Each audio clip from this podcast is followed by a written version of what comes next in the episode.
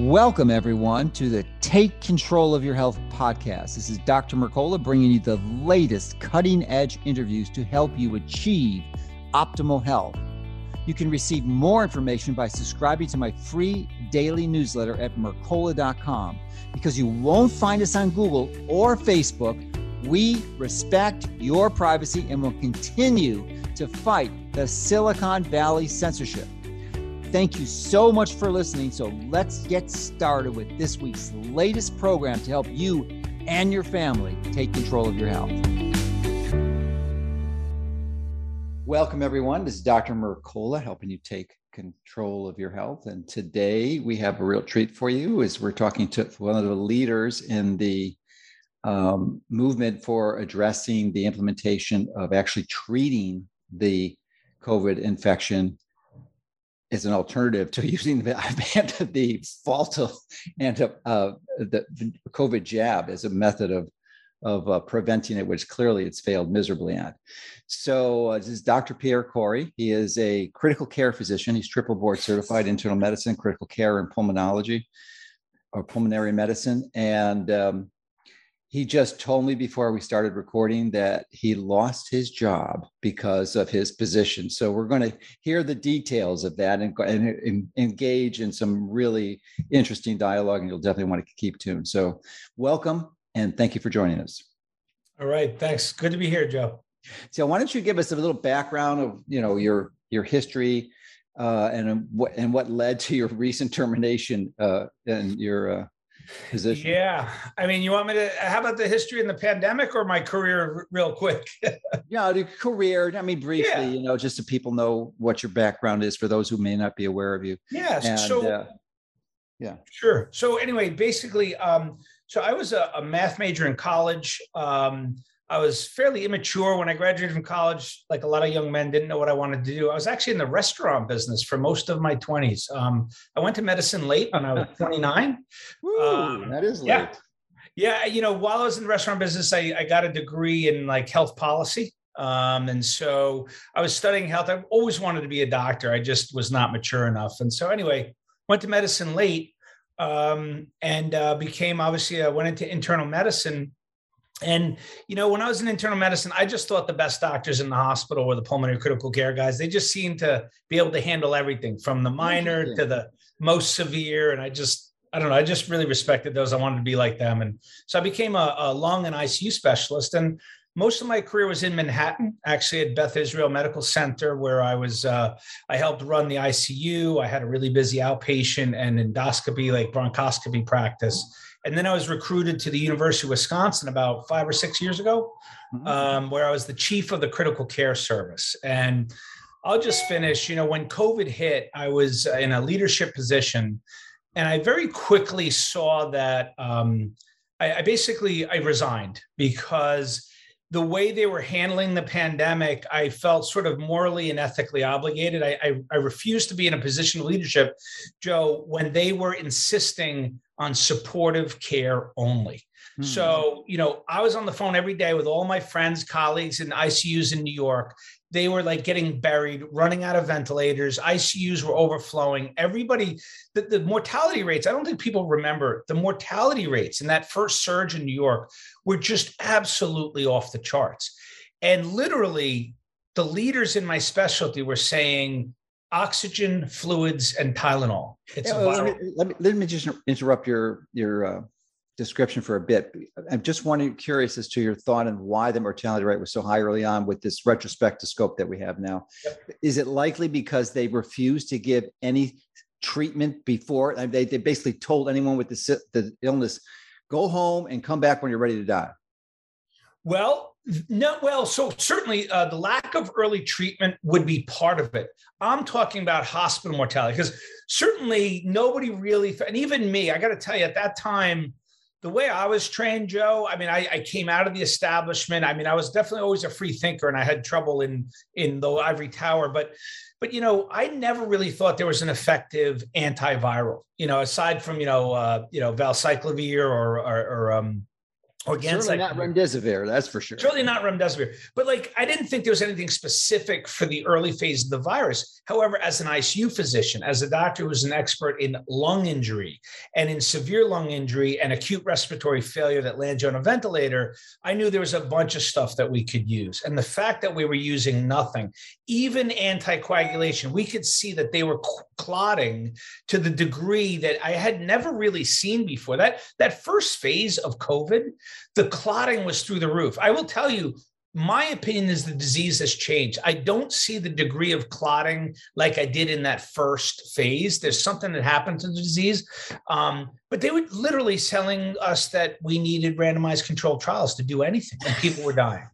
No, no, I mean you you get you got how broken medicine is, but but so so the issue was um, all of my ideas were getting shouted down, and I was kind of almost well it was almost visible that like the the clinical meetings that i was holding with all the hospitalists and all the intensivists mm-hmm. uh, my superiors were showing up and kind of now like getting me to stand down mm-hmm. because i was entertaining the idea that we should do this this and the other thing and they didn't want anything to be done and so i said i'm done you know, I'm leaving. Um, and New York was begging for people to come back because they were getting crushed. And so, how, how long was, um, was this was ago? Was this when you left uh, Wisconsin?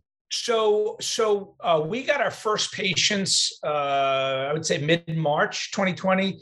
I resigned by uh, mid April early April. Wow. And then and then and then I went to New York for five weeks and I ran my old ICU in New York. Um, and and so I resigned from my first job then. And so so I already had a difference of opinion on how to approach this disease. And I don't know if you know this, but I gave testimony in the Senate in May of 2020. That was in was, was that the U.S. Senate or the Wisconsin? The U.S. Senate. So it was in uh, a, a, a, Homeland Security uh, uh, meeting and I gave testimony saying that it was critical that the world use corticosteroids in the treatment of the hospital phase of this disease. And I got killed University of Wisconsin because I was still kind of employed by then. Like my actual resignation date hadn't happened. Mm-hmm. They were livid that I was speaking in public, giving my opinion, which if you know anything about academics, like I had an appointment as an associate professor in society as an expert in a field, you're actually responsible to share your insight and expertise. And yet they were very unhappy that I was doing that. And you know what? I got killed at that time. But guess what? Seven weeks later, when the recovery trial came out from out of the UK, it, it's now standard of care worldwide is corticosteroids in the hospital phase. And so, you know, I, I had a bumpy ride from the beginning. And just to finish up the point that you brought up, so then I did um, I did locums. I traveled around the country to hotspots. I was in Greenville, South Carolina, running ICUs down there. Then I joined a big center in Milwaukee. I gave another Senate testimony, the one on ivermectin, which you're probably aware of. Mm-hmm. Um, guess what, Joe? They didn't like that one. Um, Imagine that. we decided to part ways there. They they didn't fire me actually. They gave me a new contract. And the new contract basically mandated that I speak to no one or do anything without checking with them first. And you know, I, just said I don't, I don't do muzzles. I'm not doing that, and and so I left there. And then I've had a, a really nice job. I was doing locums uh, in Wisconsin at a really nice ICU, um, but the administration there was very unhappy that I was there. You know, no no institution wants a I'm using quotes here a controversial doctor maverick. with outspoken opinions. And so let's just say they figured out a way to get rid of me. Yeah wow. So you're you've got a little more free time now which uh you know may seem distressing that, that you were let go but ultimately these life tra- tragedies and, and surprises t- tend to working out much most of the time working out for the best. I think it will. I got some plans and i think it's gonna i'm looking forward to my next phase so I want to touch on some of the items you'd mentioned. One was the corticosteroids, and I think you're really uh, an important agent or, or uh, at implementing the our understanding of the value and importance of this. So, I, and I, want to have you expand on that in great detail because I, I, I really didn't get it as much. I certainly understand the the it's a very effective tool for reducing inflammation, but I'm you know I'm I'm uh, somewhat biased and prejudiced against uh, pharmaceutical intervention. So I had a close friend who got who was relatively healthy, about 60 years old, so came down with COVID and just got slammed with it, close to death actually. And he was on everything that I knew to do. And then he had, he had actually run a uh, series called COVID Revealed and had previously interviewed Peter McCullough. So he texted Peter after, after he was still going downhill, and Peter said two words: prednisone and aspirin and aspirin. Yep. So and and, and as soon as he took that prednisone, his life changed. I mean, he was he the lights came back on. So I'm wondering if you can, I mean, just spend some time on the steroids, the the, the reason why it's important, when it's sure. appropriate, and what the dosing is, because this is this is something that's not widely discussed. Yep. So so let's go to the background of corticosteroids in viral syndromes, right? So we've, you know, we have to keep in mind, right, that COVID is really our fourth kind of pandemic, right? You had, well, epidemic or pandemic of coronaviruses or severe influenza, right? So SARS, MERS, and H1N1. So going into COVID, you know, we had the experience of all those doctors trying to treat those severe viral syndromes, right? SARS was deadly, MERS was deadly, H1N1 was pretty severe. And when you look at all the trials from those pandemics, it seemed like there was no good randomized controlled trials, but when you look at the observational, it seemed that everyone who got steroids died more frequently. And I got to tell you, it was just a gross and silly misinterpretation of the data. The reason why patients who got steroids died more frequently is because they were sicker. And so the steroids were actually a marker of them being sicker. If you actually looked, and match the severity of illness in those studies. And I will say, you know, as part of the FLCCC, right? So it's me, myself, Professor Marik, Professor Umberto Meduri, Joe Varon, and Jose Iglesias. Those are the five docs that came up with their first protocols. Umberto Meduri is a world expert in the use of corticosteroids in critical illness. And Umberto and another group of colleagues, they published a paper in April of 2020, basically trying to alert the world that if you look carefully at the data from the prior pandemics of coronavirus or severe influenza, that steroids were life saving in anyone with beyond mild illness. So essentially, as soon as you start to see lung dysfunction or the need for oxygen, so moderate to severe illness, steroids were life saving. Early on, if you give it as an outpatient during the early viral replicative phase, there was actually a signal to harm which is the same thing in COVID, right? There was that uh, the, the trial that I mentioned before that came out of uh, Oxford in the UK. They showed the same thing early on, before the need for oxygen, there was a trend to harm. Okay. So we know that in moderate to severe illness, it's life saving. And I'll tell you a number of reasons why. It's it's just the, the this thing triggers just a very complex cascade of inflammation and I got to tell you, the, the core of what this disease is, what COVID 19, severe COVID 19 is, it's literally a macrophage activation syndrome. Mm-hmm. You know, it's the macrophages that get stimulated. They're the hyperinflammatory subtype, and they're causing organ damage. So you want to use medicines that either suppress their activity or repolarize them into the hypo-inflammatory, because there's actually two kinds of uh, macrophages. There's the M1, the M2. So so we i mean we didn't know that it was a macrophage activation syndrome at the time we just saw wicked inflammation and and we knew that from prior pandemics that the coronavirus pandemic steroids were life-saving in this year so we started using it and what's interesting is the world didn't listen. The world didn't even listen to Umberto's uh, paper that he he published with some very very prominent physicians in critical care, and was it was published in a very prominent journal. But in that spring of 2020, there was so much noise, so many publications, so many people saying this and that. Like, and basically everybody was looking to the agencies and they weren't looking to the clinical experts. And so they you know, still are. yeah, they still are. And and and that is one of the the the great of the many great tragedies that everyone keeps thinking that the experts are at the agencies. Mm-hmm. They are not. Those are administrators and bureaucrats and people who have gotten names for themselves throughout their careers. They're not COVID experts, not one of them. And and I got to tell you, they don't sound like they listen to COVID experts. And so, so but anyway, that that's what happened at the time. And so, but nobody was using steroids, and we saw people dying. And I started using them. And I'll tell you this: my colleagues in New York who were running ICUs they saw everybody landing on ventilators. They couldn't extubate them. They couldn't avoid mechanical ventilation. They were all deteriorating. Once they started steroids, and this is at St. Luke's, at uh, uh in uh, uh, you know Spanish Harlem, uh, out in Brooklyn at Methodist Hospital, my colleagues, some of my colleagues at some of the Sinai affiliates, once they started using steroids, they saw a marked difference. And you know what? You started hearing about this on social media. Hospitalists and intensivists from Detroit, from New Orleans, even from Seattle, they're all saying, like, start steroids. So, like, we knew all of this on the ground, but nobody would listen.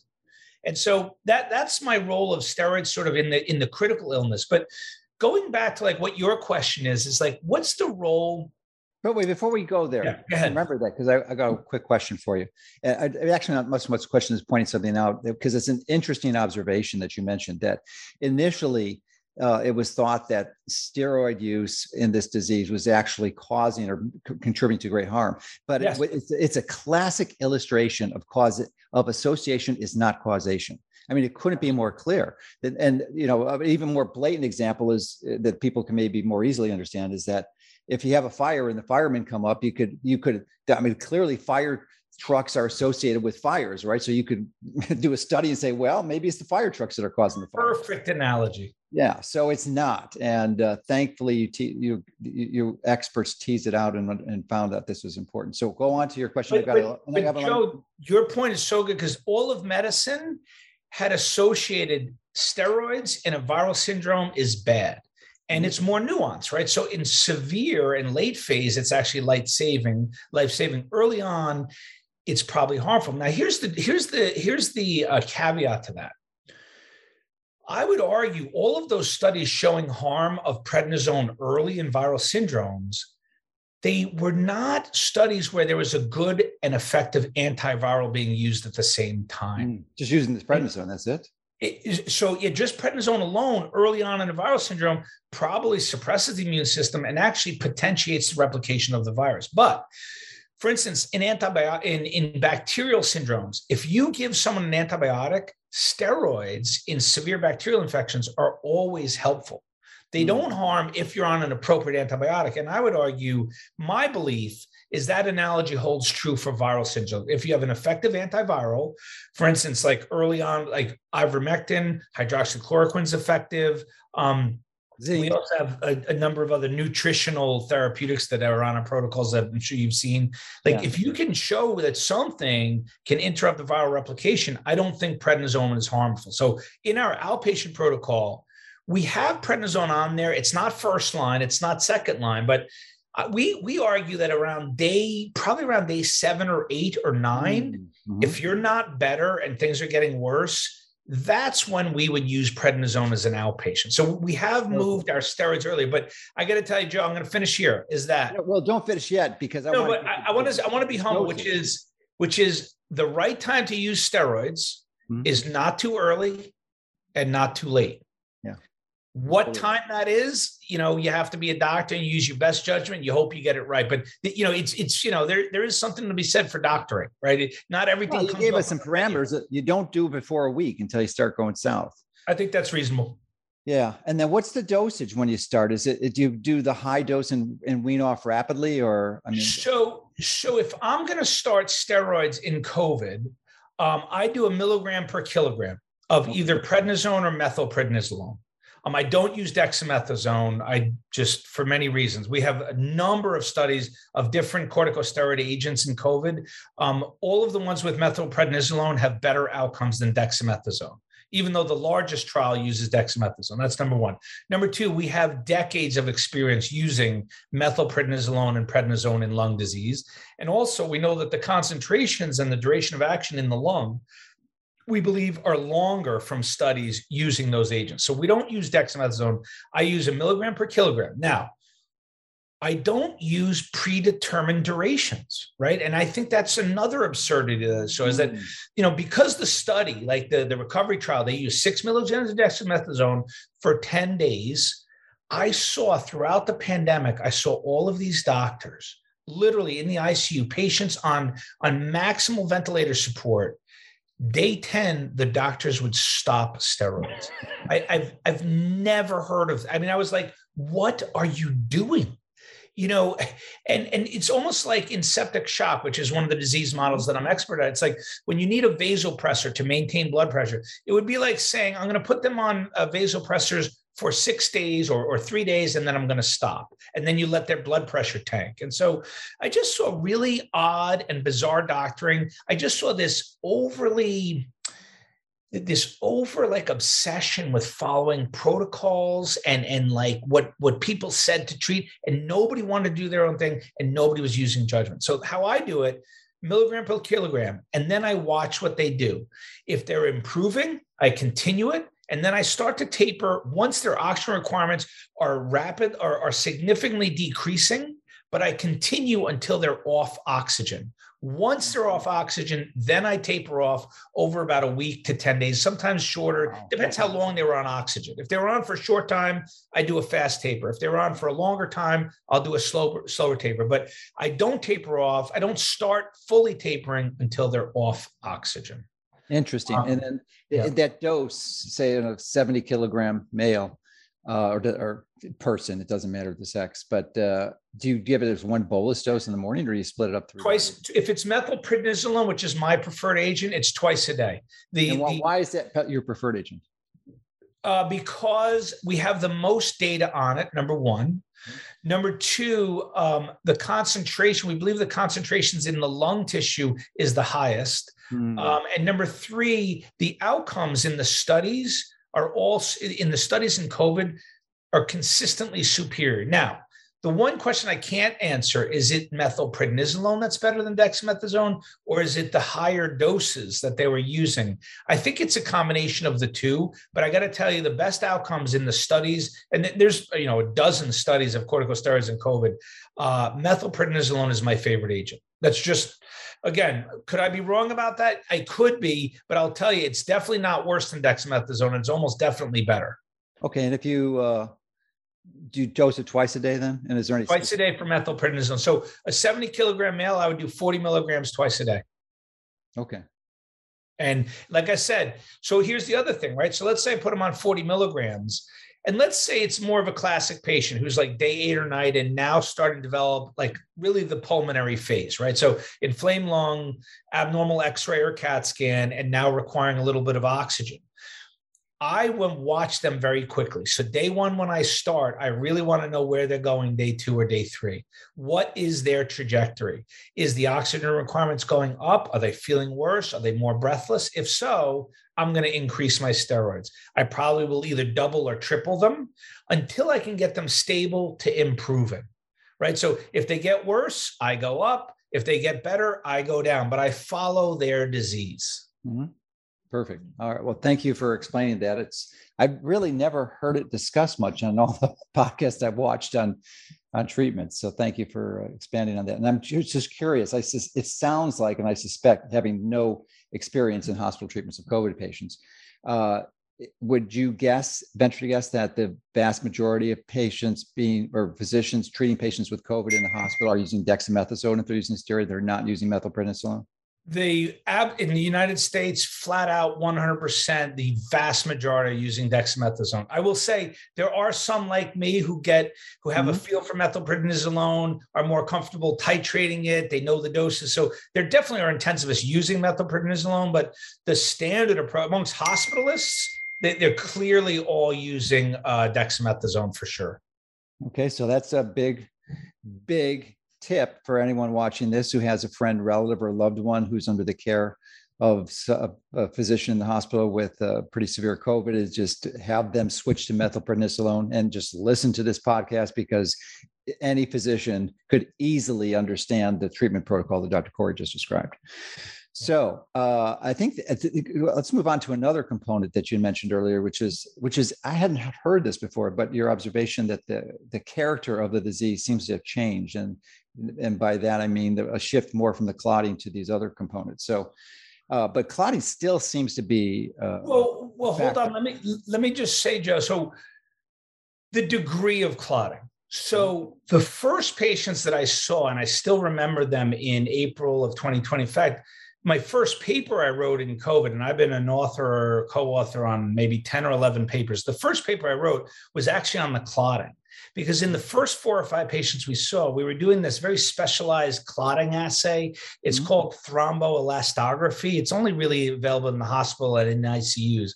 And we were working with a really a nationally famous hematologist at the University of Wisconsin, and we were showing him these clotting profiles, and they were about as severe as you could get on the clotting side, right? So we, you know, in our in our coagulation indices, right, there's hypocoagulable and hypercoagulable. And these were about as hypercoagulable as you could get, the blood of these early patients and they were so abnormal and so severely clotting like literally you could draw blood and like you could actually see the blood clotting very quickly in the tubes right? So that's how bad it was. And we saw and the and the d- degree of clots that we would find in these patients were very very high. Fast forward like 4 to 5 months like some of the indices, like when patients would come into the ICU, they just weren't as high as they initially were. They certainly were all abnormal. We still saw clots, it's just it was just slightly less. So it's not that like clotting doesn't happen. It's just the severity mm-hmm. kind of softened. And the reason why i want to bring that up joe is that this is it's it's just such a struggle when you watch modern medicine proceed because they do these massive randomized controlled trials oftentimes designed by people who are not really frontline and really expert clinicians. And they do these trials they take many many months. And so like the trials on anticoagulation you know they were like designed for like those severely clotting folks. And then they found that not in everybody does full dose coagulation work. Sometimes it's half dose and sometimes you don't need the high dose. And so there's all these mixed results of these studies. And i think a lot of people are confused at what to do. I, i'll tell you what i do with coagulation is I generally follow the D dimer on admission. Mm-hmm. So D dimer, right, is a marker of really endothelial injury and clotting. And so if I have something, and I've even had patients with normal D dimers, I'll just do routine prophylaxis doses on there. If it's moderately elevated, I do moderate, and if it's severely elevated, I'll do full dose anticoagulants. But again, which which what type of patients are these? Are these inpatient or outpatient? These are both. These are both. So I have put outpatient patients on Lovenox full dose if they had markedly abnormal D dimers. Um, and and is it the right thing? Like we do have evidence showing that it generally correlates with D dimer. Not every study shows that, but I think it's just it's sound judgment. Um, I mm-hmm. will tell you, there's so many studies have been done on anticoagulation, and some of them say full dose anticoagulation is better. Some of them say it's not necessary. But but like I said, the, the, the data is really hard to parse out. I, I try to use physiologic principles, and that's that's kind of my approach at this point. Well, it's part of the classic protocol, the Marik protocol, right? For the uh, the Math Plus protocol, uh, more specific. Yeah. Oh yeah, and he and I. I mean, that's that's that's something he and I worked on. The, the, the clotting part was probably more my contributions because I was doing, you know, I wrote the first paper and I was doing all those what we call TEG analyses, and I was mm-hmm. sharing them with Paul. And so we we had a very aggressive anticoagulation protocol from the beginning. You know, Math Plus, the H is the heparin, and right. we had full dose on everybody in the hospital. And, and keep on, Math Plus is for the hospital patient. Mm-hmm. Right? We didn't have an outpatient protocol until later. Um, but yeah, so in, early on we were doing full dose on everybody. Now we do full dose on everybody on admission, like in a hospital. In the ICU, we tend to do half dose unless there's obviously evidence of clot or, or very high D dimers. Yeah, yeah. So uh, using the D dimer as a standard, why don't you give us your guidelines? Because I imagine that the the labs are pretty similar throughout the country, depending. Well, actually, they're not. There's there's actually different reference ranges. It's oh, probably okay. best not to remember remember numbers anyway. So I would just say like so. Uh, it's if it's maybe two to three times above the upper limit of normal, I'd probably do three uh, times. If it's less, I would do intermediate dose. And if it's normal, I would just do regular prophylaxis. That that would be in the hospital. As an outpatient, our protocol is everybody is on aspirin. Mm-hmm. Um, right at the get go. One 325, one five grains, one 325. Yeah. You know, unless there's a contraindication, mm-hmm. everybody's an aspirin. And I will tell you, I don't check D dimers in my outpatients. I just treat them early. I put them on the protocol and they generally do better, except for when they don't. So if someone is not improving, or there's something that makes me concerned that maybe I'm missing something, or maybe they are clotting, um, either I'll send them for a scan or I will start checking labs and I'll, I'll look at a D dimer. And so I just recently had a patient who was not really responding as well as I was used to. There was something going on, and it was odd because he was pretty sick. He was on oxygen, and his D dimers were normal. And then he got worse one day went back to the urgent care. We checked labs, and his D dimers were through the roof. Um, his scan of his lungs was negative, but anyway, there I put him on full dose Lovenox and I tapered him off, uh, got him off. I put him on for about 10 days and then stopped when his D dimers came down. So I'm wondering for the patients at lower risk with not elevated D dimers uh, or in the nor- D dimers in the normal range, I'm wondering if you've looked at the use of fibrinolytic enzymes like lumbrokinase, nattokinase, we have. And you know, that's high dose uh, proteolytic enzymes that are taken fasting to address the, the, the degradation of fibrin. Yes. So once you form a clot, right? If if you're hypercoagulable and you form a clot, uh, heparin's not really going to help you because you know you, you need to be able to break down that clot. So the if, so what we did early on in some of the severe cases when we saw this very severe clotting, we were actually using um, uh, thromboplasmin, you know, TPA in the hospital. Yeah, right. And we actually saw clinical improvements. The problem is the clotting indices were weird. I did see a complication of that. We saw a couple of big bleeds, mm-hmm. and some of those early studies just there wasn't a clear signal of a signal of when to use it or when not to. So we generally still reserve like the fibrinolytics only for life-threatening clotting that you've identified, right? So like a well, large. But the enzymes are not TPA; they're much milder. I don't. Oh, I don't oh, you're talking about for as an outpatient. Those, those kind of, I mean yeah. oral. You know, not not IV TPA. Right, right. Which... No, so I have not. I have not used that as an outpatient. Uh. I basically stick with the the heparins or the aspirin. Okay. Yeah, because it's you know, I mean, aspirin has its potential complications too, and then I mean, high dose fibrinolytic enzymes are probably good for. I mean, certainly if you have a, sports injury uh, and, and or any items in your blood that needs to be de, uh, de, uh, degraded and getting rid of it, it's a useful strategy. So it's something that you know might have some value there. I, I you know from my review of the literature, and it's actually what I you recommend know, personally. I think if we had more personal experience with it, and and also a little bit more trials, the, the problem with us, right, is that. Yeah you're sick treating sick patients. We're also kind of in this like we do if we're going to put on a protocol for the world like we do yeah, need yeah. we want some sort of trials evidence and there's so many products and compounds that no one's going to do trials on right or, or good trials and so we tend to get biased to like you know medicines that are more common to standard medical staff you know what i'm saying? And so it's one of our biases Yes. Eh, so that probably would explain my next question, which is also seems to be some great value in this area, which is NAC and acetylcysteine, uh, not only for improving and increasing glutathione levels, but for actually uh, addressing some of the clotting issues. Yeah. So here's another bias with NAC. Maybe it's because we're either dumb or we're intensivists. Um, but we we have used NAC in different disease models over the years. So especially in pulmonary medicine for sure. like I, you know Tylenol overdoses. Yeah, and and well, Tylenol for sure. That's a standard treatment, and that is gold standard for us. But no, for uh, pulmonary fibrosis, so in pulmonary medicine, of which I'm an expert, we had long decades where we studied NAC for that. None of those studies panned out. In sepsis, it didn't really pan out. And, and so for severe disease, we think it's an effective drug and it's a good antioxidant. And I think it does have anticoagulation properties.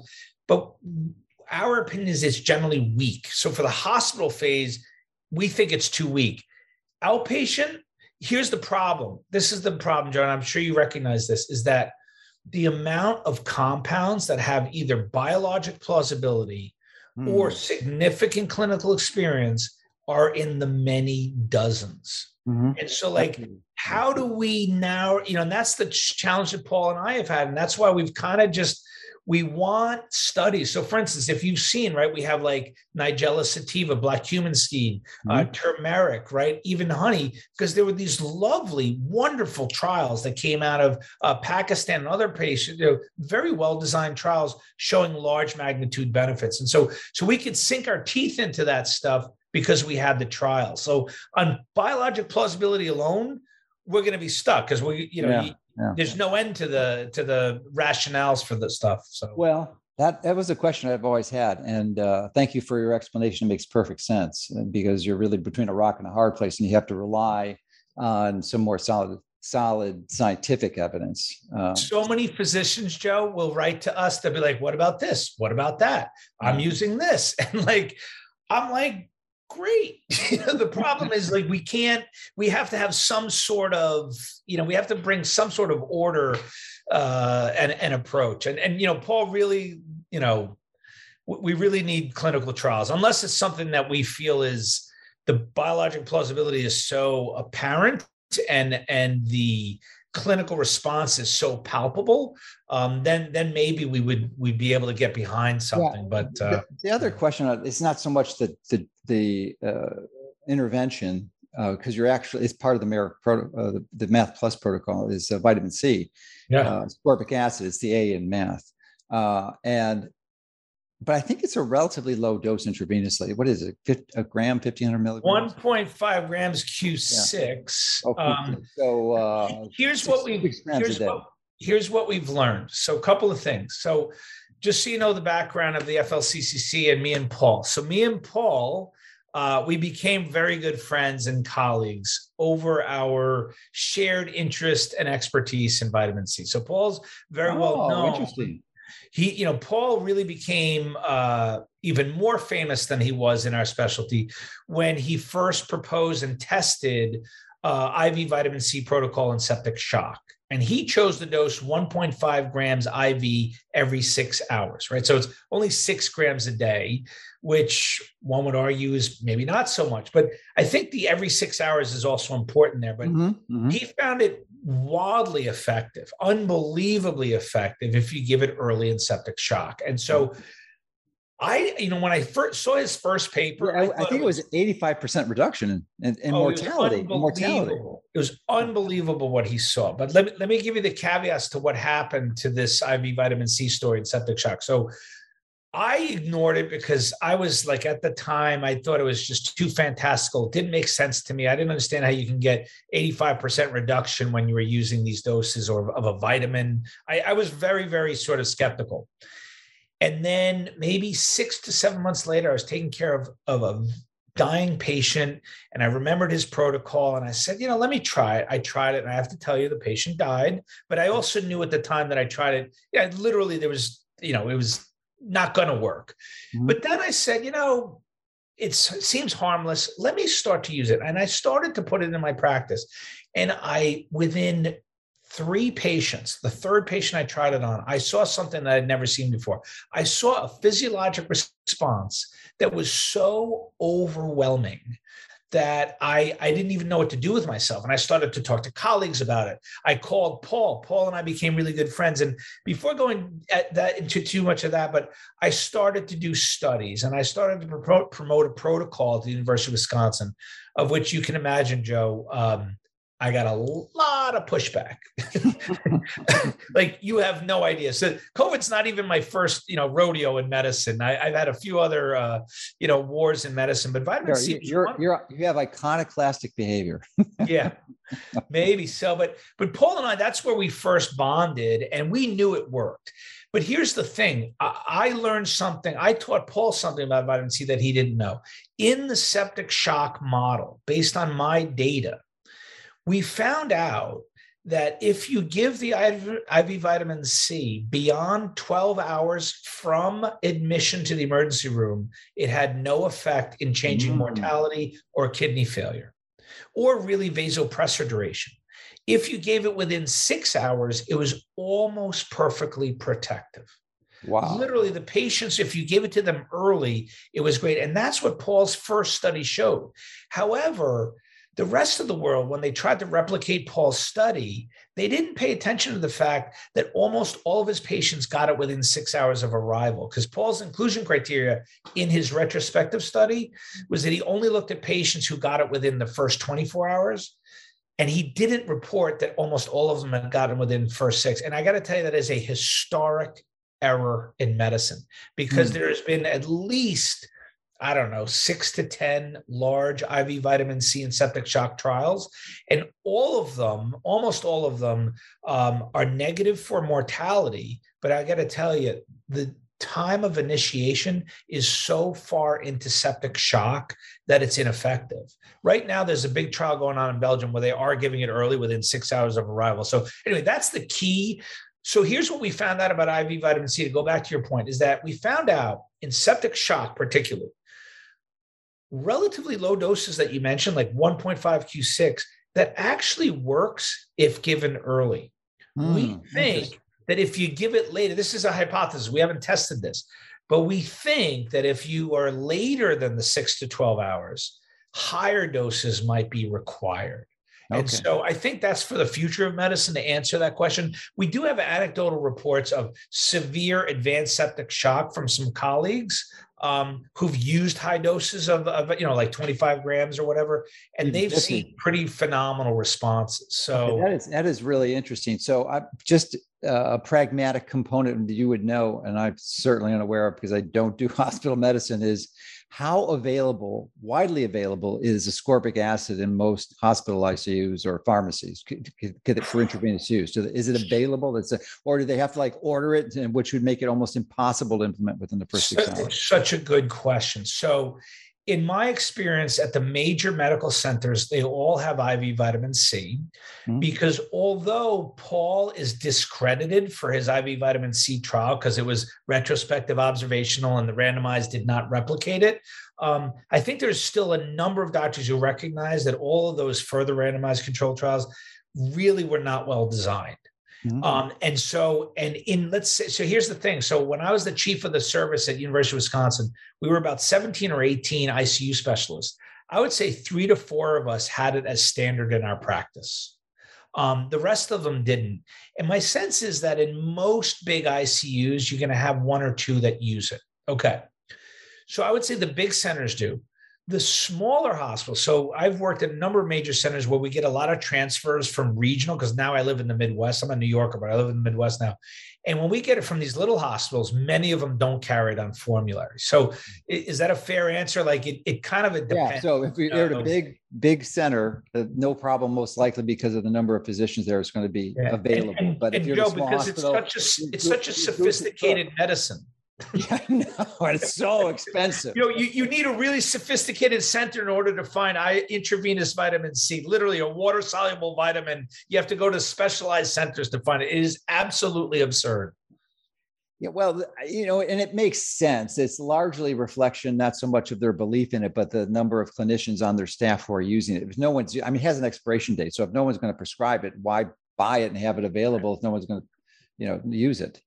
But one, one other thing though, so there's also a trial. So the, I talked mostly about the uh, disease model of septic shock. The disease model of ARDS had a really interesting trial about three or four years ago called the CITRIS ALI, acute lung injury trial. And they actually showed a profound mortality benefit.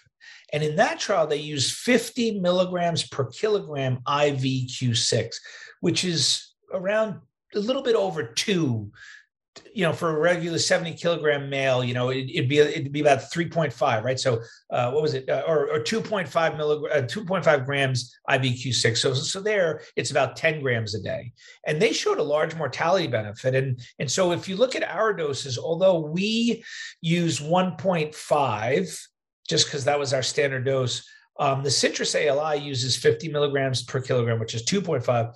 And then there's a number of case reports in advanced lung injury, what we call megadosing. So 25 grams twice a day um, has has you know there's a number of case reports where they saw profound responses in the you know uh, response to lung injury of these high doses. So we, I don't think that we do it perfectly on our protocol, but we do it pragmatically, which is, I got to tell you, the one thing that most hospitals won't do, they won't let you give 25 grams twice a day. Yeah. Well, it, it just hospitals will not administer it. Because no, because there's no precedent for it. They don't know anything about mm-hmm. it. You can't say, "Oh, there's a case report where it worked really well." One guy. I mean, medicine's broken that way. Like they they don't. Yeah, okay. That's even a, something as safe as as IV vitamin C, they'll think that you're crazy if you want to give someone 25 grams. Uh, unless you know you're you somehow established your protocol and worked them up, and you have a relationship with them. But but uh, uh isn't as a tangent to that and a reflection of my being a Boy Scout early on. Never made Eagle, but it got close. uh, the um, would it make sense for people watching this who are concerned about someone in their family or community that's going to get sick and go to the hospital and that's a it's a local community hospital so they won't have the the IV vitamin C or maybe they can call them and see if it's there but if it's most likely not just to ask their doctor to order that for them it's a vial it's not very expensive they could keep it in there and then bring it to the hospital and then they they can at least administer it so I, I, have been involved with a number of cases where uh, hospitals, pharmacists, formularies in the hospital have been asked to get because remember you can get any medicine in this country generally within 24 hours. I mean, you can. Get it. Yeah, but it might be too late at 24 you, hours. Exactly. No, no, 24 hours is long. But for a hospital, you can borrow it from a neighboring hospital. You can get it shipped. I mean, there's there's ways to get these medicines it's not the it's not the how to get the medicine it's whether they would give it. So they would have to be under the care of a physician who's willing to prescribe it. And if a physician has no experience with it that you know they just don't they don't do it. They don't do it. I'm telling you they don't do it Oh, it's got to be so frustrating. God, you know, you have something that's going to be essentially life saving and they refuse to administer it. And, and, with virtually no side effects, no side effects. You, you, should see the resistance I got when I was like at one point, I was the director of the main ICU at University of Wisconsin. And the, the, the, the data for me was so overwhelming, the early data. And I just said, hey, guys, can't we just start a protocol where we just give everybody on admission IV vitamin C. Like, what's the downside? Everyone starts talking about kidney stones and crystals and like all of this nonsense. And we had so much data to show that that doesn't happen in acute illness no. and or in IV formulations. But it's it's bizarre. It's bizarre. Like when when you propose a new way of treating someone to a doctor, this is what I've found. Every time I have what I would call a bright idea, I'm faced with a doctor who is by definition smarter than I am, who knows more than I am. So when I have a new idea, obviously my idea has to be wrong, Joe. Mm-hmm, right? Of course. Yeah. Because if it was right, they would have thought of it first. And literally, I feel like I live in a cartoon in medicine because every time I discuss with someone with someone, they just don't believe anything works. Because if it worked, they would be doing it. It's bizarre. It's bizarre. You know, it's, it's I think a testimony to the arrogance of many physicians. You know, they're uh, they're well intentioned, but they just are reluctant to accept that there's other people who have insights that might be helpful to them, and they've they've long since lost their their journey of being a perpetual student it's 10% that I find that aren't that way. Like where you, you can approach a doctor, you start having a conversation like this, and they're like, huh, that's interesting, or I'm intrigued, or seems reasonable right? Those kind of responses unfortunately it's a very small minority. And so it's like you said it's it's it's this ingrained arrogance that that physicians either are trained with or it comes with the territory but it's very damaging. I, I think it, it, it holds medicine back and it hurts patients. It kills people. It's killing people literally. Yep. it's not hyperbole. Nope. so um, on a really important topic. I mean, you've put together an outpatient protocol, and obviously you've sifted through a lot of the evidence. And and I know I just want you to share what that is, and I and, and I'm believe you're going to be sharing that you're they're not claiming this is the ultimate. This is the the gold standard. This is what you've accumulated together based on the data, and there may there likely is some better interventions that could be added to this, but this is a start. Would that be fair? No question.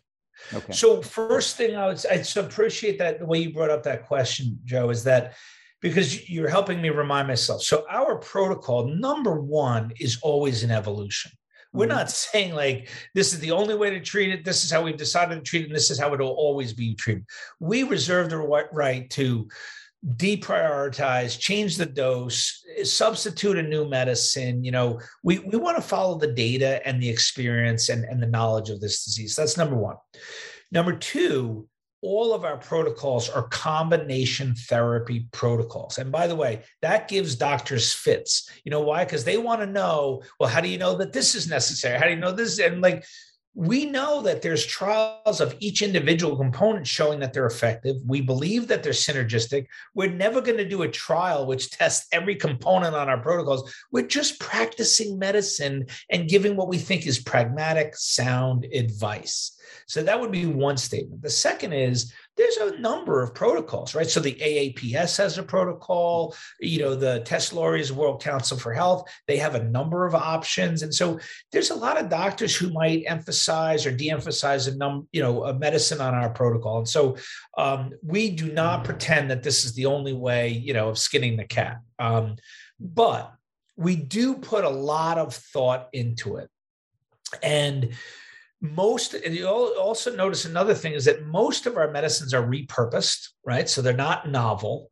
Um, they're very well known over decades. Safety profiles are well known. They tend to be generally low cost and their mechanisms are, are, are well known. And so um, i would say a central medicine to all of our protocols prevention early treatment hospital and late phase, like a long haul, is ivermectin for many reasons, right? So we find that ivermectin is a potent antiviral. Um, that's been demonstrated for 10 years now in the lab in numbers of RNA viruses. They've shown that it interrupts replication of like Zika, dengue, West Nile, even HIV. It's shown some efficacy in the lab. And then the clinical studies are just overwhelming. Um, can I just take one minute to say sure. that if anyone wants to call ivermectin a controversial medicine, I just want to call out it is absolutely not controversial. It is a medicine that is buried in corruption. And the corruption is in the suppressing of its efficacy. There are, unfortunately, this is what I had to learn in medicine is that there are immense powers that do not want the efficacy of that drug to be known because if it is known and becomes standard of care, it will obliterate the market for any number of novel pharmaceutical products. And so it's, well, it's, it, would, it's, it, would, it would eliminate yeah. the vaccines. The, the justification it, for emergency use authorization would fail to could. exist. Would fail to exist. So when you look at the actions taken against ivermectin, it can only be understood that it's threatening something big and powerful. Because boy, has it been attacked? And it's been attacked when it sits on like literally 64 controlled trials, almost every single one of them showing benefit, many of them large benefits, and yet they the other side distorts it to make it seem like it's controversial and it's it's absurd and so um, we know it works we know it from in vitro in vivo animal studies case series one of the first case series in june of 2020 that came out of dominican republic 3,300 consecutive patients coming to the emergency room. They treated them ivermectin. 16 were hospitalized, one death. 3,300 patients. I mean, a profound result of acutely ill COVID patients in the Dominican Republic. And those experiences have continued. Now, one caveat is that we, we're playing catch up a little bit because ivermectin is a has a dose response relationship and remember, Delta had 250 times the viral loads of Alpha. So we started seeing breakthroughs on our prevention protocols. I'm I'm one of them. I got COVID while I was taking it weekly. Now we're doing it twice weekly.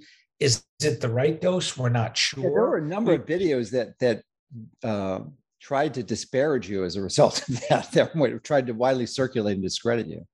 I, found that you know that people took a lot of glee in that. Like you know, you know, doctor who uh, recommends ivermectin gets COVID while on ivermectin, and I got to tell you, maybe I'm just naive and too much of a physician, but I also found it curious that I got COVID because nobody had for many, many, many months. And we had, I knew many hundreds of people around the world who were taking it prophylactically. But when Delta hit, that's exactly when we started to see breakthroughs. So, like, I mm-hmm. knew it was Delta. I, I didn't think it was a failure of ivermectin.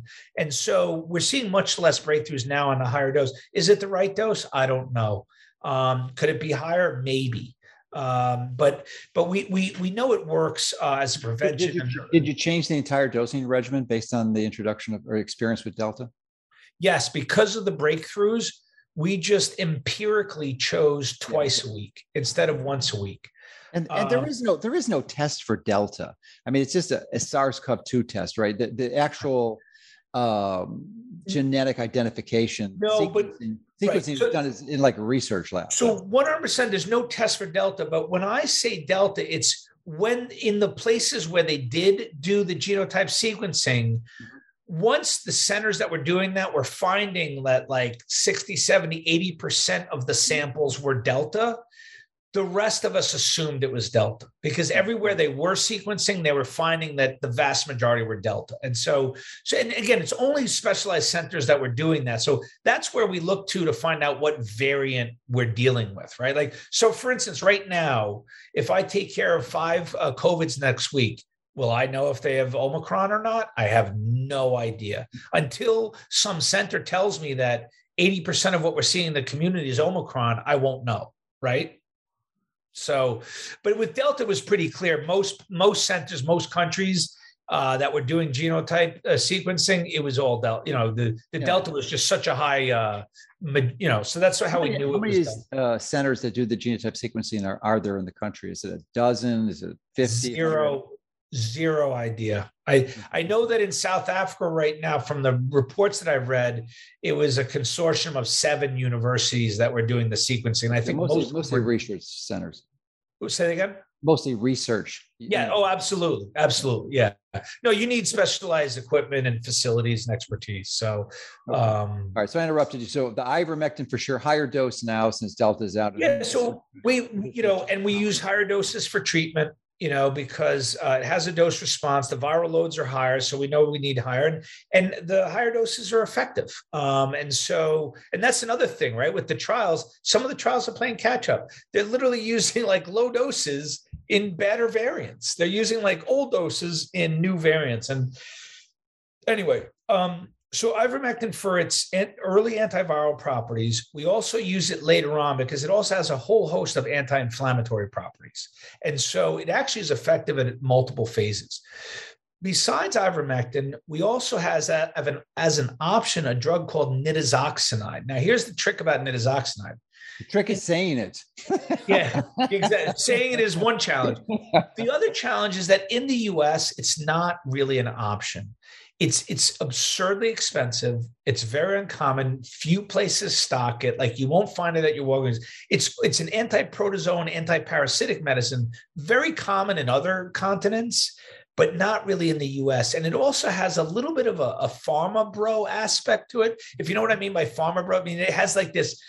It, oddly inflated price. Like it's many, many hundreds of dollars, even the generic and the brand name is like $5,000 for a treatment course. Meanwhile, in Brazil, it's like $3.50 for a treatment course. So in the US, it's not an option. But, you know, interestingly, Joe, our protocols are followed like in many countries and continents around the world, like in India and Ukraine and South America. A lot of people uh, look to. So nitazoxanide is an option there. Um, and from my colleague Flavio Cadegiani, who's done a number of trials in Brazil, he's he's about as most published clinically and, and in trials in COVID as anyone. His data from Brazil show that nitazoxanide and ivermectin are equally effective, equally effective as an early antiviral agent. And nitazoxanide is also known as an antiviral. In fact, it's standard of care for rotavirus in Brazil. So it's already an established uh, antiviral medicine. And so um, what he says is that they're equally effective and the combination are actually better than each one alone. So like in Brazil, for someone sick, they'll use the combination. So, so those are the antiviral components. Then we have um, uh, medicines that have either antiviral or anti-inflammatory or a combination. So like uh, melatonin, right? Uh, zinc, uh, quercetin, um, and then obviously for anticoagulation, we have aspirin. Vitamin D is critical, right? So uh, we really want people to have vi- normal vitamin D levels going into the illness. Right. That's the um, that's the ideal. Yeah, trying to bring them up during the illness. Which everyone watching this, that's the take home message. Check yep. your vitamin D level. It's nor if it's low, then go supplement now, not when you get sick. Joe, can I ask you a question? Yeah. Why isn't why isn't our federal government from the get-go, why didn't they tell every doctor in the land to make sure that the patients in their practice have adequate vitamin D levels? Well, you know the answer to that. What's the same reason they discredited and disparaged ivermectin? It's the same reason. It's a threat.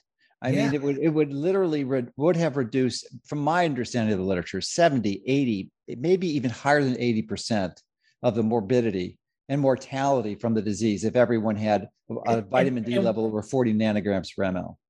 No question. In fact, just this week, there was a study that came out huge database of patients where they looked at patients who uh, their vitamin D levels before they got ill and then during illness.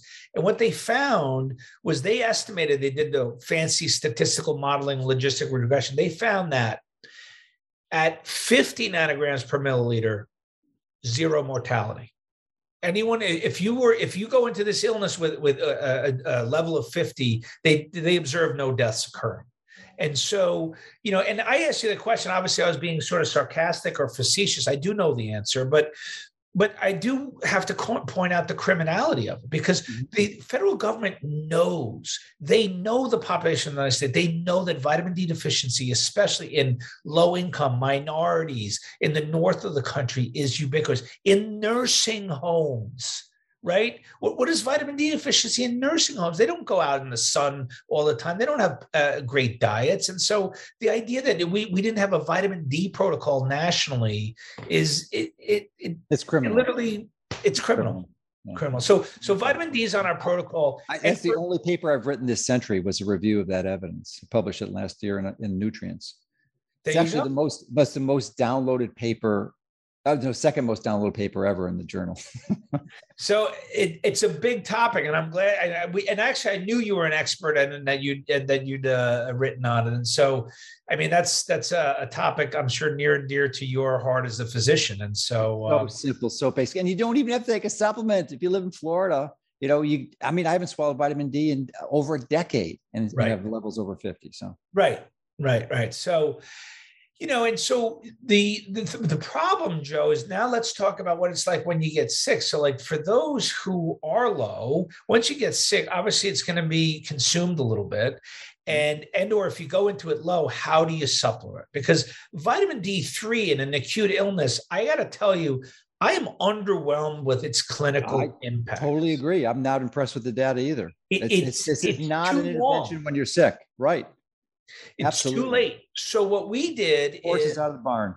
The, the, the positive studies that we've seen, uh, although I'll mention a study that just came out this week, maybe I can share that with you because I just uh, Paul sent it to me the other day. But um, the positive treatment studies actually use either calcifediol or, cal- or calcitriol. So mm. we have that on there, but that's prescription only. Not all the doctors are familiar with it, and so you know, I, you know, if I were sick, I would want to take calcitriol if I had a low level or if I knew that my level wasn't yeah. high. But um, but what are the doses? Your, what are the is that in your protocol? So yeah, we have um, calcitriol is zero point two five micrograms. Mm-hmm. Um, uh, my colleague uh, Johnny in Brazil, he uses zero point five micrograms of is calcitriol. Time, as a dose IV or is it? No, it's every day. Micrograms, micrograms per kilogram, or that's the no, just micrograms, and it's daily. Um, that's the dose for calcitriol, and so that's you, parental. That's parental, right? I am. Uh, no, it's actually oral. It's oral. The, the calcitriol was oral, I believe. Yes. I thought it was parental. Um, so, uh, yeah, I mean, the dialysis patients take it, you know, uh, to supplement their vitamin D. So, anyway, we, we do try to have the more active forms of vitamin D in our protocol. We just saw a study which showed let, let me just go back there a bit. Calcitriol is the hydroxylated form. It's actually what is Active. measured. Yeah, it's what's measured. Or is that no? Is it what is it? No, it's it, so calcitriol is so if you do D three to twenty five. Uh, OH, which is calcifediol, and then calcitriol is the so calci- okay, calcifediol is the immediate precursor to the active vitamin D. Calcitriol is the active vitamin D. Okay. Um, so we favor either of those two. The vitamin D3, in order for it to metabolize in the active form, it's going to take too long. Plus, your conversion or me- metabolic pathways are diminished in illness uh, as well. And so you might even have SNPs that diminish it too. Yeah. Yeah. So, so yeah, so the, the so like you said, I mean, I think our point is is is exactly what it is, which but is that is a very good distinction, and it has somehow escaped me that that the activated metabolites, which are available pharma, uh, pharmacologically, uh, if you're sick, that's probably the way to go. If you oh, don't in, in, in the hospital, I give them calcitriol for sure. Um, the active form, you know, it's immediately active, doesn't even be metabolized, and so it's it's you know it's working right there. Um, yeah. We just saw a paper this week which looked at a bunch of their protocol was it actually showed a mortality benefit and i believe it was in hospital patients and they used 100000 uh, units of d3 day one and then 10000 each subsequent day and they yeah. showed an impact um, yeah, that would, could make sense that's a very high dose. And so I think if yeah, but it's not dangerous if they're low. No, assuming no. they did, they measure their blood level first. I can't, I have to read back on the paper, but so I just bring that up to say that there was one protocol that did use, you know, oral D3 and had an impact, but those are very high doses. So well, even if you're using the calcitriol, it's probably good to put them on orals too, because eventually you want that to be the the source, and you not want to be given calcitriol every day. Right, and once you stop the calcitriol, right, you don't want to leave them de- deficient. Right. So, uh, so anyway, so those are the other elements on our protocol. And then we added in the last few months, we added what we call sort of a nutritional therapeutics because um, you know there's those nice trials that showed black cumin seed, which I was fascinated by that compound and that molecule. Obviously, widely used throughout the world, especially not in the U.S. Um, but it had all these pleiotropic effects, you know, immuno immunomodulatory, meaning it helped the immune system while being anti-inflammatory. It also had antiviral properties, and so it was almost like wow, that sounds really good. And and the the trial in Pakistan where they combined it with honey, who knew honey? like Paul and I were really uh, maybe you know more about honey than I than we do, but we were really impressed with with really the the literature and the science behind honey. They they'd been studying that in in a number of sort of disease models and even viral models. And so yeah, just to be clear, this is raw, unprocessed. This is not the honey you buy in most commercial grocery stores. And do you think that because most people don't have raw unprocessed honey available? No, but you can easily get almost any health food store gets and it's so easy to yeah. get online. Even Amazon has it. So yeah. But yeah, and the regular you, honey, purified, refined honey is just like table sugar. It's not going to do it. You, you don't think it's going to? It's not going to have enough of the the, the central no. compounds. No, yeah. no, because it's there is magic in honey. There's no question. It's it's a it's a health food.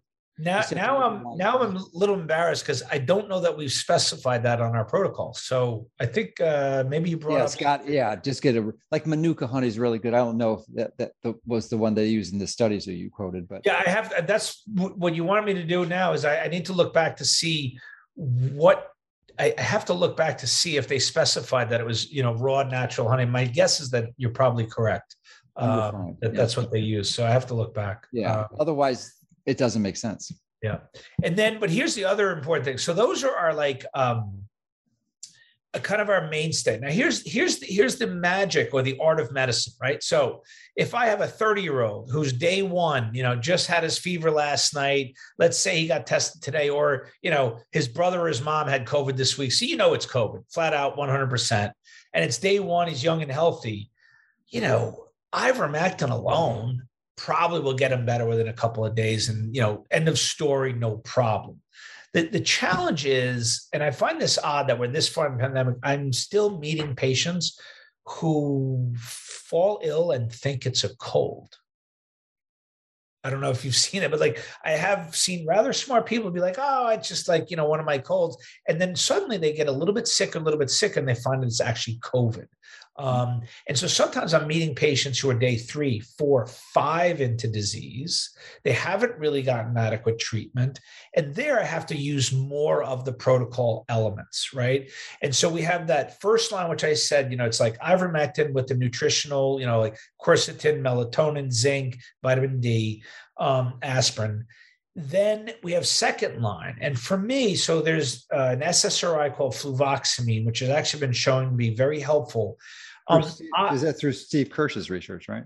Uh, yeah, Steve was an early uh, proponent of it because he, you know, he was he started an organization called the Early Treatment Fund, and as soon as he was aware of the uh, the early efficacy around fluvoxamine, he helps fund some of the studies and he helped highlight it. So he's been a real champion for uh, a lot of important things in the pandemic. So fluvoxamine is kind of his baby, and and you know what, the studies continue to pan out, and so uh, and even clinically, some of my colleagues who incorporated into the protocol with ivermectin and fluvoxamine, they found that they saw much less treatment failures. I mean, ivermectin is highly effective, but it doesn't cure everybody, right? They saw, you know, an occasional treatment failure, and they said it really disappeared once they used the combo. So for some, the second line that you would add for someone older or more advanced disease, you know, more comorbidities, obese, diabetes, like I tend to throw the kitchen sink at those folks. I try to use as many elements in the protocol.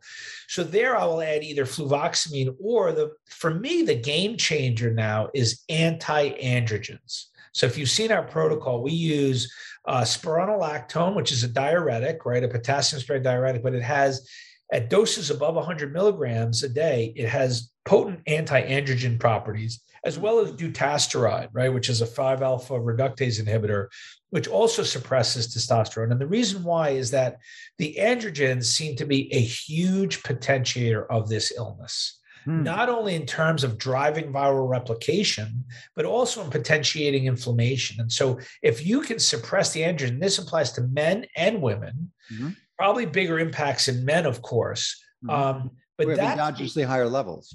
Obviously, exactly. But but it's not to say that it's not helpful in women, right? Women also have androgens. And so um, the trials on that are really, really potent. The ones that came, coming out of Brazil, the observational, the randomized, and so um, so we have an anti-androgen uh, aspect. So I've been using that in outpatients. Some of my sicker or older or more advanced disease patients, I'll add that on pretty quick. And so I've had some patients on ivermectin, fluvoxamine, dutasteride, spironolactone as like the the sort of mainstay of the antiviral, uh, anti-inflammatory. And, and just for so for your audience, if they're geeky and they want to know, there's an end, uh, enzyme called TMPRSS2, and that's the enzyme that essentially um, cleaves the spike protein and allows it to bind to the cell and enter.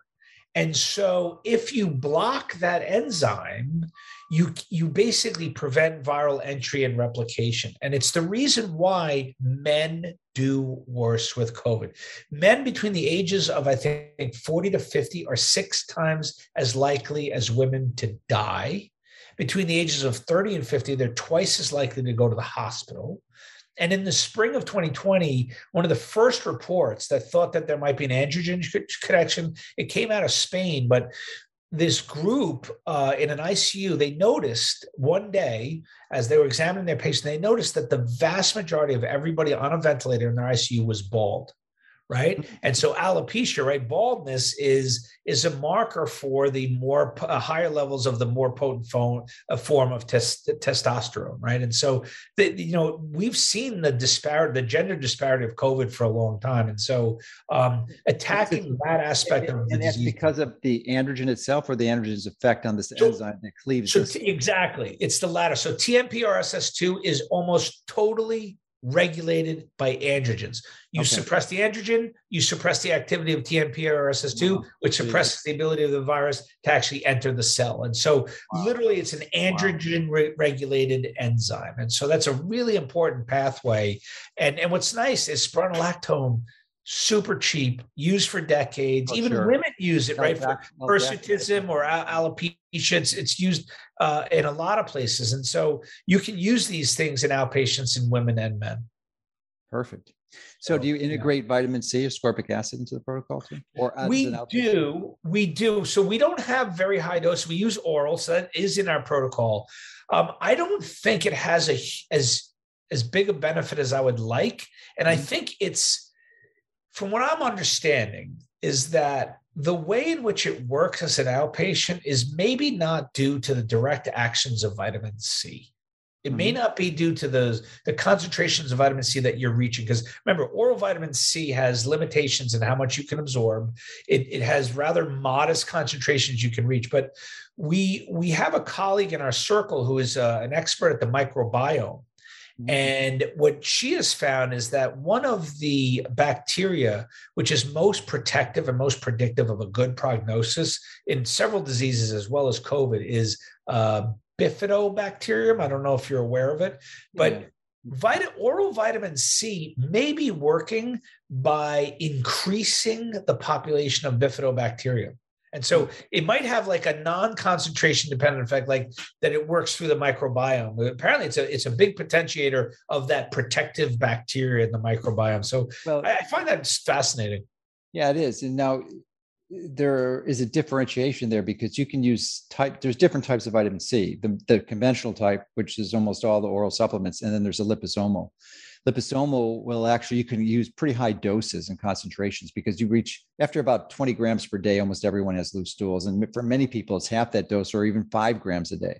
So you can get to pretty high doses with using liposomals uh, and it equal, reach doses that are almost very comparable to intravenous. And well hold on. You're saying doses. Do you mean concentrations in the blood? Because, yeah concentrations in the blood yeah because I, I, I wish you could share some papers with that because when I looked into liposomal, I'll, I'll, send them to you. I'll send them to you. Like I was like underwhelmed with the actual blood concentrations reached. I, I didn't think they were approximated IV. Like well, you, you have to take more. You have to take more of them. I mean, so probably you, frequently, like every four hours or something, or or what? every hour even. You every know, I mean, you yeah. could take a bottle a day. You know, it's not a not a, and it still is less than probably one intravenous Oh, of course. Of so course. Uh, yeah, but I mean, it's not something you would recommend routinely. And and you, you mentioned the issue some physicians have with kidney stones, and that is there. And part of the reason is one of the metabolic byproducts of ascorbic acid is oxalate. Yep. And if you have a lot of oxalate endogenously, or you have high calcium levels, calcium oxalate stones are real, and they can can increase it. But but for normal doses, it's not an issue. It has to be over a gram a day. And, and, and also for short term, Joe, right? So, yeah, like, right. So it's not going to calcium oxalate are people who like take vitamin C like chronically at high doses for long duration. Like, if you're acutely ill and you start taking these high doses for five, ten days, I don't think you're going to run into oxalate problems. I don't know, but I don't think that that's been described really for short term. Is that correct? Yeah, yeah, yeah. Yeah. So, so one yes. of the ways one of the ways that vitamin C works, at least it's speculated, is that it breaks down to hydrogen peroxide, and hydrogen peroxide probably has some signaling capacity, but also may be directly toxic to the viral pathogens. So, uh, it, and that's at least a speculated mechanism that I'm aware of. Uh, so uh, that's why I I integrate nebulized peroxide, and I understand. I'm sure you've heard of it for. Oh yeah, oh yeah. But but obviously there's no well published trials. There's anecdotal trials that are published, but nothing, you know, like the the, the, the standard of care would require. Exactly. And so yeah, that's that's where we struggle with some of that stuff. So so that's our outpatient protocol has those kind of you know, first, second line, third line. Uh, the androgens I find is helpful. And then obviously, um, in like almost like your friend's case, you know, if someone really hasn't responded or they've gotten to them late, they're day seven or eight, they're getting sick, or as soon as the pulmonary phase develops. So as soon as like someone's getting appreciable shortness of breath, and I've ruled out a pulmonary embolus, Mm-hmm. or they have an abnormal x-ray or they require oxygen um, corticosteroids must be started then um, I know some doctors who started a little earlier, like day five, whether or not you're on oxygen or having a, lung problem. And I think that's probably okay as long as it's paired with like ivermectin, nitazoxanide, or even hydroxychloroquine. Um, again, hydroxychloroquine is another drug that got buried in corruption. You know, it's, it's it was a drug that worked, and there was a massive systematic um, attack on it with essentially fraudulent trials um, papers published. I mean that's a whole other saga that you know and that's what that was the repurposed drug in 2020 that got attacked. Ivermectin is the repurposed drug in 2021 and, and so you know joe the, the one thing i want to say and i try to say it wherever i am is that ivermectin and hydroxychloroquine are just the latest in a long line of repurposed drugs that gets attacked by the pharmaceutical industry. You know, repurposed drugs, cheap, available, off patent solutions to disease are anathema. To because they are a threat. They're a threat. They're a total threat. To the, to the bottom and, line. And they get attacked and discredited. And if you if you by by if you are an advocate for a cheap, safe, you know, decades old uh, solution to a disease, uh, you get discredited as a fringe quack or, or whatever. And it's, it's, it's, no, I, I don't recall that you met, did, that you mentioned zinc, but uh, the, I mean, in the protocol, I just think I did. You did? Yep. It's okay, in there. So the, okay. So the zinc, uh, is there attention to to paying uh, paying attention to the timing of the zinc? Is it taken with the quercetin or with the ivermectin? We have hydroxychloroquine. I don't know that ivermectin works with zinc. Well, we don't we don't have hydroxychloroquine on our protocol, although we probably should as an option. Although that's as restricted now as ivermectin, right? That's a whole other issue. I mean, uh, there you know but um but no we don't have we don't have a timing with the ivermectin or with the quercetin. Because seems, I mean, the mechanism it seems to drive the zinc into the cells is how it works with hydroxychloroquine with hydroxychloroquine yes but we don't have hydroxychloroquine on our um, okay. protocol so um, although we we sort of in our in the supporting, so uh, there's a document called the what we call the Bible in the FLCCC, and that's Paul. So Paul is the author of the Bible, and so if you look at our website and you go to like protocols, under protocols you'll see I think we call it the complete guide to the care of the COVID patient. That's really Paul's baby. I mean, Paul started that like from before the first patient he ever saw with COVID. And he just started to put together the data and his understanding and, and papers. And Paul is like the most well read guy on COVID that I think you can imagine. I mean, he re- literally reads dozens of papers a day. I mean, maybe not dozens, but at least a dozen. And so, he has really formulated uh, and he's focused very much on therapeutics. And so, in that Bible, um, we have a number of uh, therapeutic options that are not in our protocols, right? Because you can't put 35 things on your protocol, but there are options to consider. And so, in the Bible, we have hydroxychloroquine, uh, but we don't have it up front in the protocol. Okay. Yeah, it would seem to be if you're going to use it with the quercetin, it might be better if it was taken with the zinc at the same take, time. Take at the same time. Yeah, because you're going to have higher zinc levels, and that's how it works. So right. it makes sense to take it concurrently.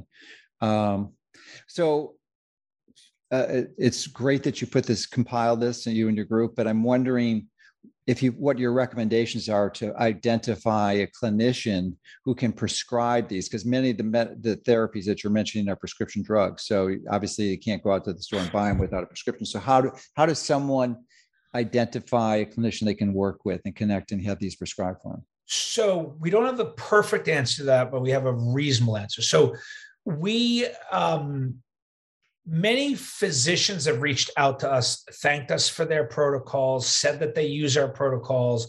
Many of them have telehealth. And so we try to keep a list of those that treat early and again they might not follow ours religiously but like we talked about earlier there's many different ways of treating this disease early. There's a number of different compounds. Um, but then there's also a website that we borrow which has like a directory of telehealth providers for covid and they all have early treatment protocols and they're in every state. And so and some of them you know are practices that that span the country. Now during big surges many of them were just so overwhelmed with requests for treatment that I think some patients were ill served. And I, I, you know, this is where the stuff gets real sad, Joe, right? Talking about, you know, COVID in this country, right? Is that the problem is I don't think that I can get anyone, everyone to a doctor that needs it or wants it, right? It, it, like you said, it's hard. But if you go to our, our website, there, there, we have a quick link, and you can find find a physician, and there's directories in each state. Some are multi-state, and you can try them. And I think a, number of them are growing and maturing. And so, for let's say we have a bad surge this winter, um, my hopes are that these telehealth providers can can meet the demand. Yeah. Well, thanks. That's a good, good, helpful resource. Uh, yeah but you know you mentioned it's sad and yes it's sad indeed and that anyone should not have access to this type of inter- successful inter- or successful interventions but what's even sadder in my perspective is the fact that they're giving this jab to 5 to 11 year olds they're killing kids they're killing kids and I don't know if you you probably have never seen a child with this illness because it's such a rare no. disease. No, You've never seen a child with COVID. A healthy child from five to eleven, no, no, yeah, no, no. You don't, don't hit anyone's radar. Yeah. So, but they're given the jab of these, and they're we're going to be seeing the consequences of this intervention. soon. So, so you know, I told you uh, uh, before we came on that I'm right now in Indianapolis because I'm speaking at a, a, conference. It's a global COVID summit. It's an outgrowth of that physician's declaration and that original declaration which you signed, right? Which is really just you know trying to reclaim the autonomy and and expertise of the physician to you know to try to avoid restriction allow us to do what we do um, you know, we also since then stipulated three other principles, which we have well over 10,000 physicians across the globe that signed on. And those principles are number one, like I just said, uh, early treatment and the autonomy of physicians should not be restricted. Number two, natural immunity must be recognized as actually equal or superior to vaccination, the idea that we're vaccinating those naturally immune. And then the third absurdity, which is healthy children should not receive these vaccines.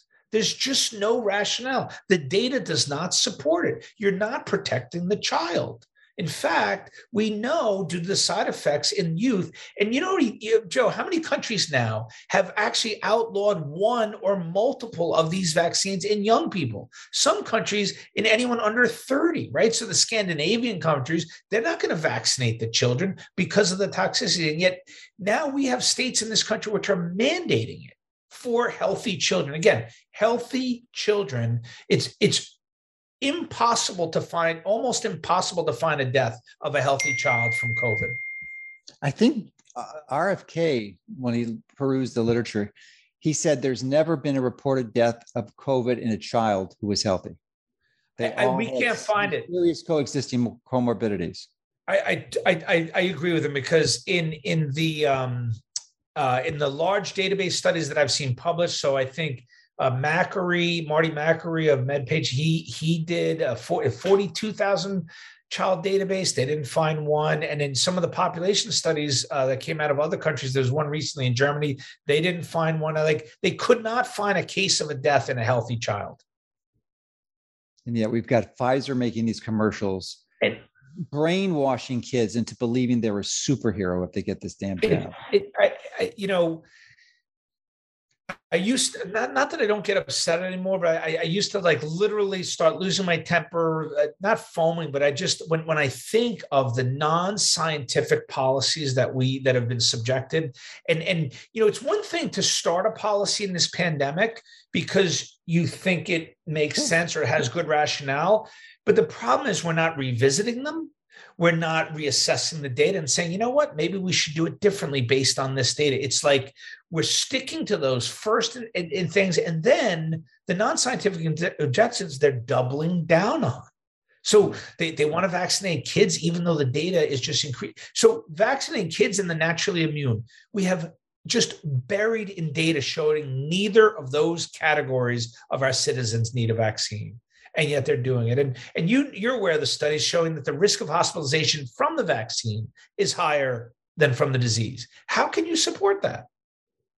You can't. I mean, if you're rational, or I guess you can support it if you uh, are really um, motivated to increase the drug company profits. Then it makes it then it makes perfect sense. It's totally justifiable. you know, the, the one thing that they do, you know, that and, and I'll, which I'll entertain. I mean, I'll listen to any rationale. So one is that they want to argue that if you vaccinate the kids, you'll decrease transmission. It's more more more of a population based um, uh, benefit. The problem is the data for that isn't there either. So, so although yes, kids can transmit to, to, parents, that's not a predominant mode of spread. The kids don't have high viral loads for a number of reasons. They don't have as many ACE2 receptors. They have generally much milder disease. And so they're not a, a, a huge vector uh, to not not only in between themselves but to parents. And so why you would go after them, the lowest or risk, their teachers, or their teachers, or their teachers. And so again, it, it, goes back to so many different things. It's not just about the vaccines or the kids. It's that I, I find that there's non-scientific objectives. So, so the prohibitions around hydroxychloroquine and ivermectin, those are not scientific objectives. That is some other objective, and I and you can only argue that they're financial. Yeah. All so. right. Well, I couldn't agree more. I really uh, deeply appreciate your insights and time that you shared with us and helping people understand some of the practical uh, resources out there to address this illness if they uh, come in contact with it or someone they love does, uh, because it's a unfortunate reality that we're all confronted with nowadays. So uh, I hope uh, your path and journey to better better employment uh, is successful. And i'm sure you'll wind up somewhere where you can really you've got a load of good solid information and a good head on your shoulders. So i'm sure you're going to help someone out somewhere. i appreciate it. I might work for myself so we'll see. Yeah, we'll see.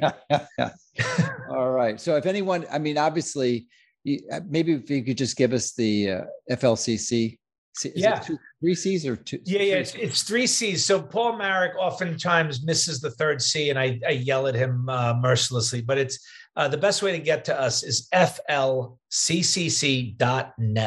So that's okay. the short form of our website, um, flccc.net. Again, we have lots of information on there. We have links to different papers that have come out, uh, and then obviously our protocols are there. And so, um, and that, and that FL isn't short for Florida, it's short for Frontline. Frontline COVID 19 Critical Care Alliance. So that's that's us. Yep. Okay. All right. Well, thanks for everything you're doing. And I'll be I'll be in touch with you on some separate issues on the vitamin C and then the, the other event that we talked about. Yeah, absolutely. It was a pleasure talking to you, Joe. I really appreciate it. All right. Well, thanks a lot.